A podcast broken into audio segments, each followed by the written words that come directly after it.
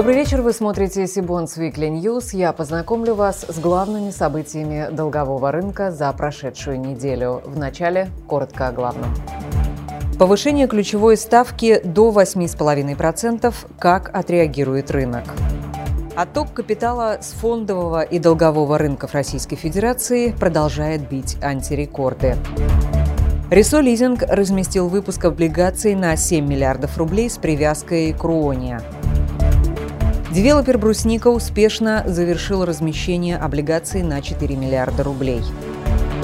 ГК ЕКС и «Автодом» готовятся к дебюту на публичном долговом рынке. Теперь об этих и других новостях более подробно. ЦБ поднял ключевую ставку до 8,5% сразу на 100 базисных пунктов. Это седьмое повышение подряд, к тому же самое резкое за последнее время. При этом решение Банка России не стало неожиданностью для рынка. Большинство экспертов прогнозировали именно такой шаг регулятора. Удивляться действительно не приходится, ведь инфляция растет быстрее, чем прогнозировалось. На этом фоне спрос все еще опережает возможности производства, а люди стараются не копить, а тратить. Если где и сохранилась интрига, так это касательно риторики регулятора, которая по факту оказалась неожиданно жесткой. Прежде всего, Центробанк обозначил, что намерены в дальнейшем ужесточать денежно-кредитную политику и не исключает дальнейшего повышения ключевой ставки. В нашей рубрике «Мнения» мы решили выяснить, как на заявление Центробанка реагирует реальность реальный сектор экономики – эмитенты, размещающиеся на публичном долговом рынке.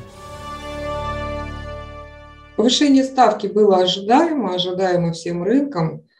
А, как, собственно говоря, и сам факт повышения, так и размер повышения на процент. Поэтому мы это приняли спокойно, с точки зрения влияния на нашу работу, а, мы всегда подчеркиваем, что процентный риск а, у нас застрахован условиями соглашения ГЧП, по которым мы работаем. И в этом отношении мы, в общем-то, не ожидаем каких-то негативных перемен в ведении бизнеса. Да? А с точки зрения корпоративного долга, который у нас складывается по прямым соглашениям с банками-кредиторами, а, либо по условиям облигационных выпусков, а, займов со связанными сторонами, а, тоже существенного влияния ставка не окажет в связи с тем, что в основном эти соглашения с фиксированной ставкой, ставка была зафиксирована в конце 2020, в первой половине 2021 года. Таким образом, все негативные тенденции, связанные с изменением ставки ключевой Банка России – на бизнес э, группы ВИЗ э, большого влияния не окажут. Честно сказать, я давно этого ожидал, потому что жить в условиях очень низкой инфляции или даже дефляции а, в моем представлении нашей стране непозволительно. А вот, например, в Европе даже сейчас э, в условиях крайне высокой инфляции на основные базовые товары – а, все равно деньги в банках не двигаются. Я получаю рождественские поздравления из европейских банков, где мне объявляют, что меня будут штрафовать. Вот в нашей стране, слава богу, не так. Да? У нас пошла инфляция, а, деньги задвигались еще более активно. А, кто от нее выиграет? Естественно, экспортеры, поскольку все-таки то, что сейчас происходит, это отражение мировой тенденции инфляционной, и она прежде всего распространяется на некие базовые товары, которые мы экспортируем. Ну, а вторые выигравшие будут банки. А, в принципе, маржинальность их бизнеса, наверное, не изменится, но десятина от 7% годовых все-таки в два раза меньше, чем десятина от 14% годовых. С эмитентами, конечно, труднее, потому что мы тоже эмитент. А, к сожалению, повышение ключевой ставки, повышение банковских процентов по депозитам означает, что народ убежал с рынка. Собственно, все, кто на нем ежедневно работают, э, это констатируют. Э, к сожалению, с дополнительными ресурсами, особенно с дополнительными ресурсами от физических лиц, у нас, э, у эмитентов с облигаций станет хуже. Но, надеюсь, неприятность это мы переживем компенсируем как-нибудь дополнительной маржинальностью, которая сейчас входит. Добавлю, что в следующий раз вопрос о ключевой ставке Центробанк рассмотрит уже в следующем году, 11 февраля. Конец прошлой недели ознаменовался новым антирекордом. Совокупный отток капитала с фондового и долгового рынков Российской Федерации составил 250 миллионов долларов против 90 миллионов недели раньше, говорится в отчете БКС Global Markets. При этом эксперты обращают внимание, что речь идет об уже пяти неделях последовательных оттоков. Еще в ноябре аналитики зафиксировали максимальный с весны 2020 года отток инвесторов. Любопытно, что россияне при этом за три квартала текущего года вложили в иностранные активы больше, чем за весь прошлый год. Причиной такого развития событий стали геополитические проблемы, которые в купе со сложной эпидемиологической ситуацией создали условия для идеального шторма на российском рынке акций, облигаций и других финансовых активов. Самым стрессовым днем для фондового рынка стало 14 декабря. Утренние торги на российских площадках начались с обвала. Котировки падали на 5-10%. А по некоторым бумагам заявок на покупку не было вообще. В том числе и показалось бы самым ликвидным. При этом эксперты заявляют, что последовавший за этим отскок не следует рассматривать как начало восстановления рынка. Как ситуация будет развиваться в дальнейшем дальнейшем мы решили выяснить у Артема Заигрина, главного экономиста инвесткомпании «Сова Капитал». Артем, добрый вечер. Как вы считаете, как долго будет продолжаться массовый исход инвесторов из российских бумаг и будет ли он и в дальнейшем приводить к череде обвалов и отскоков на рынке? Любовь, добрый вечер. Я думаю, что в ближайшее время, а, возможно, возможен период волатильности на рынках в связи с тем, что мы приходим к а, череде праздников и снижению деловой активности а, как а, в Европе, в США, так и постепенному снижению деловой активности в России. В ближайшее время, я думаю, что не стоит оценивать в лоб сложившуюся ситуацию из-за того, что действительно инвесторов может быть не так много на рынке и возможных какие-то хаотичные движения. А с другой стороны, мы ожидаем э, в начале 2022 года, скорее с января, э, второй половины января, а, улучшение ситуации, и э, в этом плане российский рынок может выглядеть а, очень неплохо из-за того, что мы близки к концу окончания повышения процентных ставок, с одной стороны, а с другой стороны мы ожидаем, что инфляция, скорее всего, пройдет свой пик в России в декабре, а, ну и в-третьих, а, после а, недавних после недавней коррекции на фондовом рынке, я думаю, что он начинает становиться более привлекательным для российских инвесторов, которые, для, например, розничных инвесторов, которые активно вкладывались в иностранные акции, то сейчас этот рынок опять может стать более привлекательным, и мы можем увидеть притоки. Компания «Рисо Лизинг» 16 декабря успешно завершила размещение четырехлетних облигаций объемом 7 миллиардов рублей. Выпуск интересен тем, что ставки его купонов определяются по формуле с учетом ежедневного уровня РОНИ, рассчитываемой в свою очередь по фактическим межбанковским операциям. Напомню, первый из корпоративного сегмента, так называемые облигации флуотеры, с привязкой к ставке РОНИ разместила в ноябре текущего года Государственная корпорация развития ВПРФ. Эмитент заверил – Размещение подтвердило, что бонды данного типа очень востребованы рынком. Что касается Рисо Лизинг, то по итогам маркетинга спред по облигациям компании установлен в размере 2,2% годовых к ставке РОНИА. Организаторами выпуска выступили Инвестбанк Синара и Сберкип. Агент по размещению – банк Рисо Кредит. В настоящее время с учетом последнего размещения у эмитента в обращении находится 15 выпусков облигаций на 62 миллиарда рублей. Девелоперская компания «Брусника», несмотря на непростые рыночные условия, успешно завершила размещение облигаций объемом 4 миллиарда рублей со сроком обращения 3,5 года за один день. Ставка первого купона по итогам маркетинга установлена в размере 11,85% годовых. По выпуску предусмотрены амортизации и полный ковенантный пакет. Наибольшую долю в структуре размещения заняли сделки объемом от 450 до 650 миллионов рублей. На втором месте сделка объемом 900 миллионов рублей. Полученные средства компания планирует в основном использовать для пополнения земельного банка. В настоящее время в обращении уже находятся два выпуска облигаций компании на 10 миллиардов рублей. Напомню, вопросы деятельности компании «Брусника», строительство и девелопмент, ее стратегия развития и планы по работе на долговом рынке детально рассматриваются рассматривались на онлайн-семинаре Сибонс в декабре. Мы обзавелись, наверное, всеми мыслимыми и немыслимыми атрибутами, которые присущи, ну, если не голубым фишкам, то точно не эмитентам категории ВДУ. Да, это крупный бизнес, географически диверсифицированный, с максимально ответственным отношением к инвесторам, к сотрудникам, к властям, к городской среде – нас аудирует КПМГ уже много лет.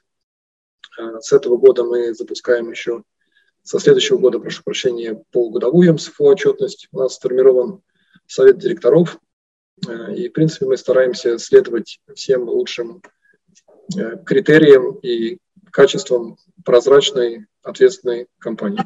Ссылку на вебинар вы найдете в описании к выпуску.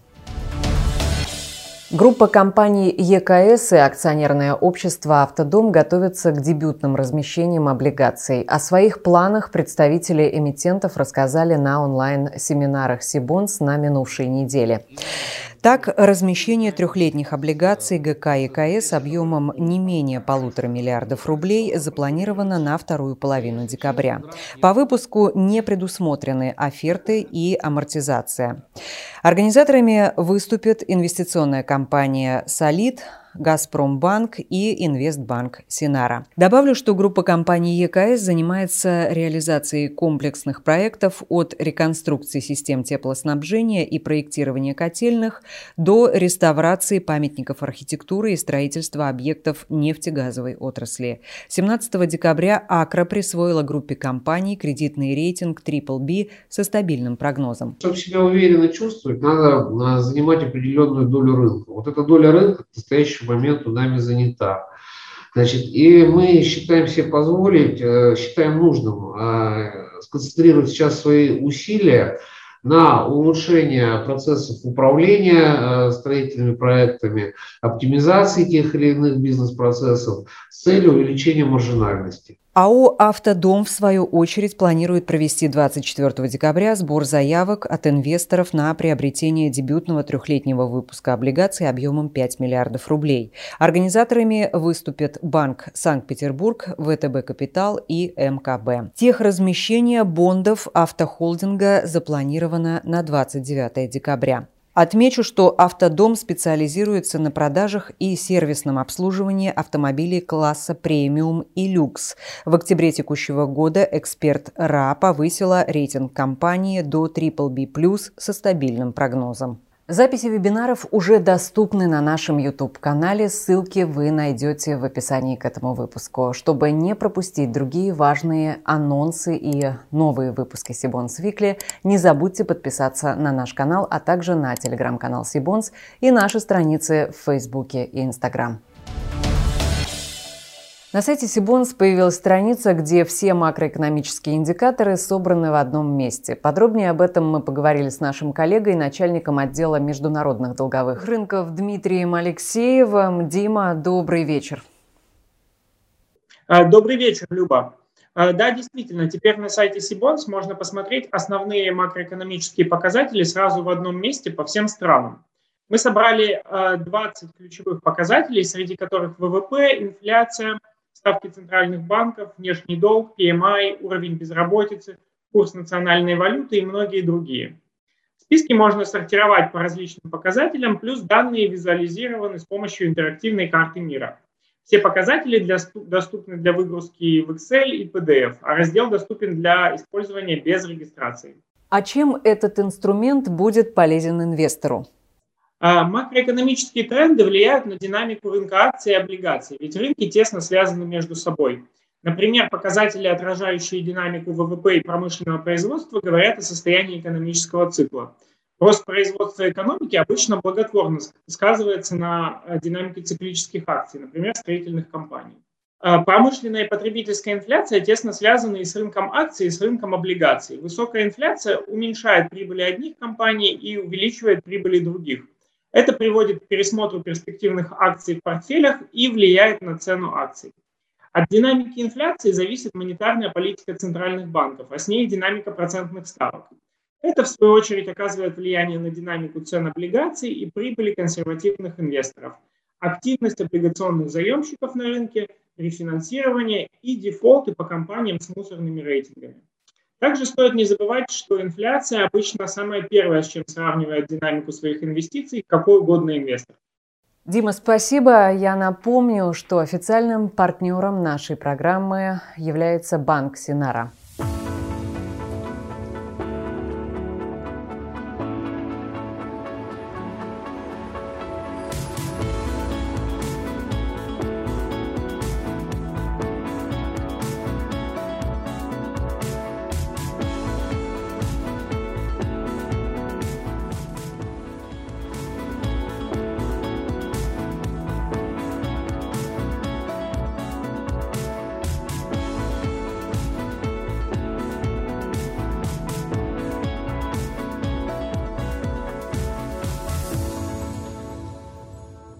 Завершении нашего выпуска предлагаю вашему вниманию Блиц-интервью с авторитетными экспертами долгового рынка. Сегодня мы представляем заключительную часть, в которой спикеры поделились мнением, способен ли финансовый рынок выработать иммунитет к кризисам. Я же с вами прощаюсь, желаю вам всего самого доброго и до новых встреч в эфире.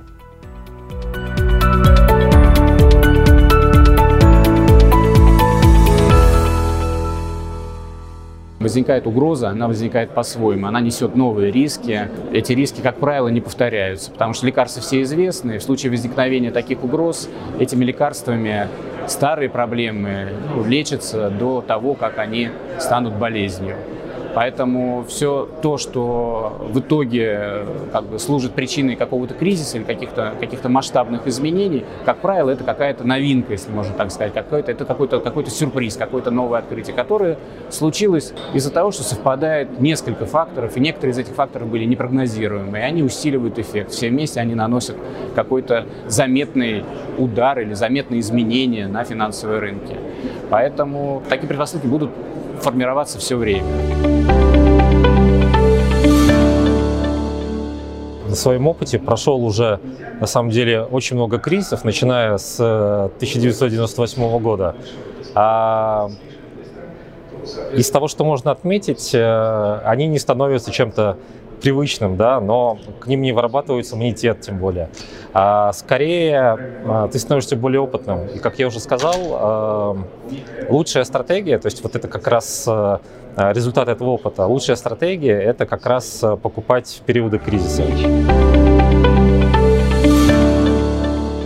Вы знаете, я э, себя ловлю на такой мысли, что действительно мы как-то двигаемся от одной непростой ситуации к другой, э, героически ее преодолеваем. Каждый раз новая э, ситуация сложная на рынке иногда не бывают даже критическими, кажется, что вот, ну, все уже вот здесь тоже прям конец, но ничего, рынок выправляется, как-то растет, и здесь я бы не говорил про иммунитет, потому что все-таки э, кризисы, они каждый раз бывают новыми, и э, рынок всегда хорошо готов к предыдущему кризису, но не к тому, который приходит, поэтому говорить об иммунитете не приходится, но, конечно, э, способность рынка к регенерации, она э, вызывает уважение, и я думаю, что все будет нормально, и рынки, они восстановятся, и все э, вернется на круги своя, опять э, будет большая активность, и мы э, опять-таки увидим э, позитивный настрой у инвесторов. Ну, если честно, мне кажется, у нас уже, ну, если не иммунитет, то некоторое прозаическое отношение выработалось. Из свежих наблюдений каждое начало конференции Сибонс, оно как-то периодически звучит, на, э, вернее, происходит на фоне таких тезисов. Ну вот, несмотря на, мы опять собрались, да еще посмотрите, как нас много. Вот, в принципе, вот эти вот речевки, они уже э, настолько стали традиционными, равно как и вот эти воспоминания про легендарный фильм Рязанова каждый год и так далее, что мне кажется, что э, иммунитет сложился. Тем более, что э, так или иначе люди из индустрии не уходят, поэтому вот, в каком-то смысле это уже даже накопленный жизненный опыт.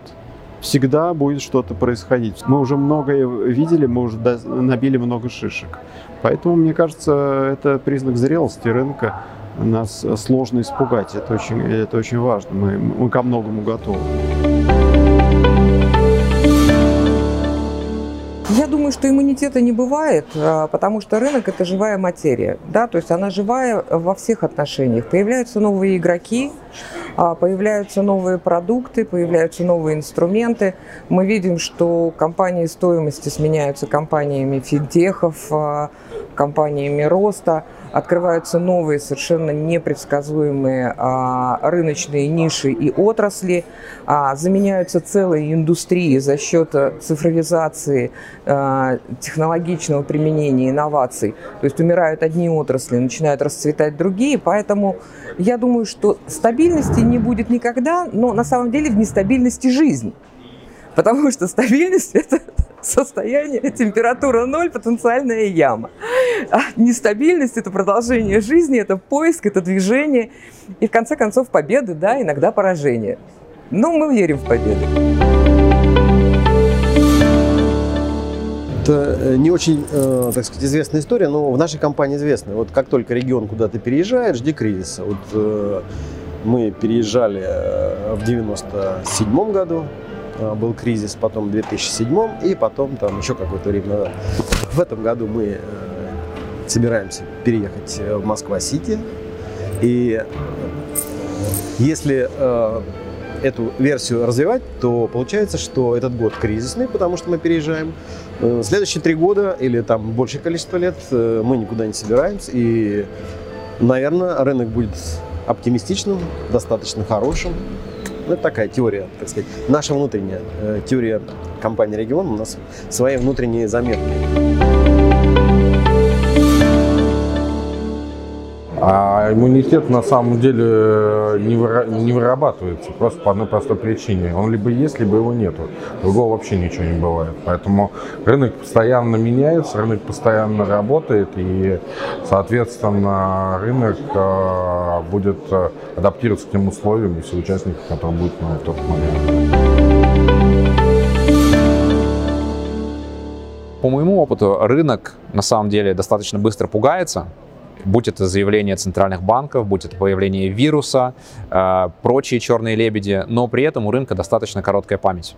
То есть как только музыка начинает снова громко играть, все возвращаются на рынок, все начинает расти и все преисполняются оптимизмом. Я бы сказала, что определенный иммунитет, особенно у, у участников российского рынка, существует там еще с конца 90-х потому что есть как бы бенчмарк, с чем сравнивать, там, 98 2008 год, 2014 то есть это то, что рынок уже переживал, да, и многие люди, которые, может, в 98 году не были, но в 8 в 14 на рынке уже были, и они более-менее понимают, что нужно делать в той или иной ситуации. Но, конечно, лебеди прилетают, черные лебеди прилетают внезапно, потому они черные, и э, естественно, что э, нужно готовиться, нужно, нужно, нужно очень внимательно смотреть на те окна, которые рынок предоставляет, а, и, э, в общем-то, не очень ждать какого-то прекрасного далека, а смотреть на то, где вы можете хорошо занять, где вы можете хорошо разместиться. А для инвесторов взвешивайте свои риски, смотрите внимательно, диверсифицируйте свой портфель. Если так философски говорить, то вообще, наверное, любое экономическое развитие – это в некотором смысле развитие от кризиса к кризису. И, собственно, кризисы и нужны экономике для того, что во время кризиса сбрасывается неэффективность, сбрасывается там умирает то, что должно умереть, но по каким-то причинам э, живет. Поэтому кризисы это по-своему хорошо, потому что открывают окно возможностей. Я бы ни в коем мере не характеризовал текущую ситуацию на российском облигационном рынке как кризис. Я думаю, что кризисы нам еще предстоят, и сейчас э, все хорошо.